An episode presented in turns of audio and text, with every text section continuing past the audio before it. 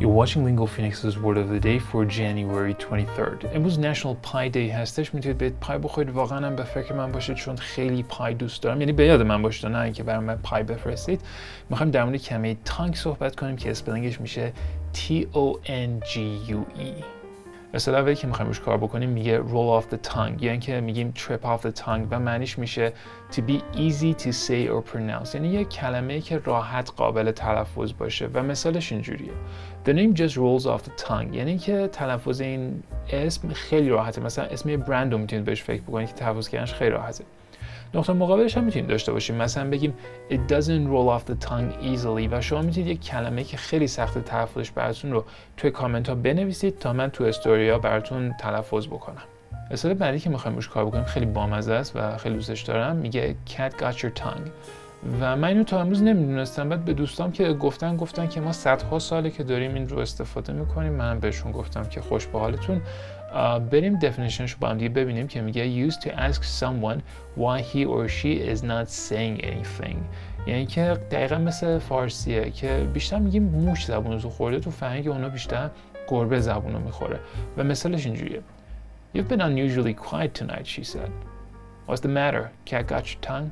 یعنی اینکه میگه چته چه مرگ یعنی چه مرگته که نه چت چته و اینکه گربه زبون تو خورده یه اصطلاح آخرم داریم که به اون اولیه که گفتیم یک ذره نزدیکه که میگه get one's tongue around و معنیش میشه to have no difficulty saying a word or phrase و استفادهش خیلی بامزه است. مثلا میگه I can't get my tongue around his last name. مثلا یه اسم داریم که مال یه موزیسین یا یک در واقع بگیم کمپوزر روسه. خب بعد اسم در واقع فامیلیش انقدر سخته که نمی‌دونید تلفظش کنید بعد این مثال می‌تونیم بگیم.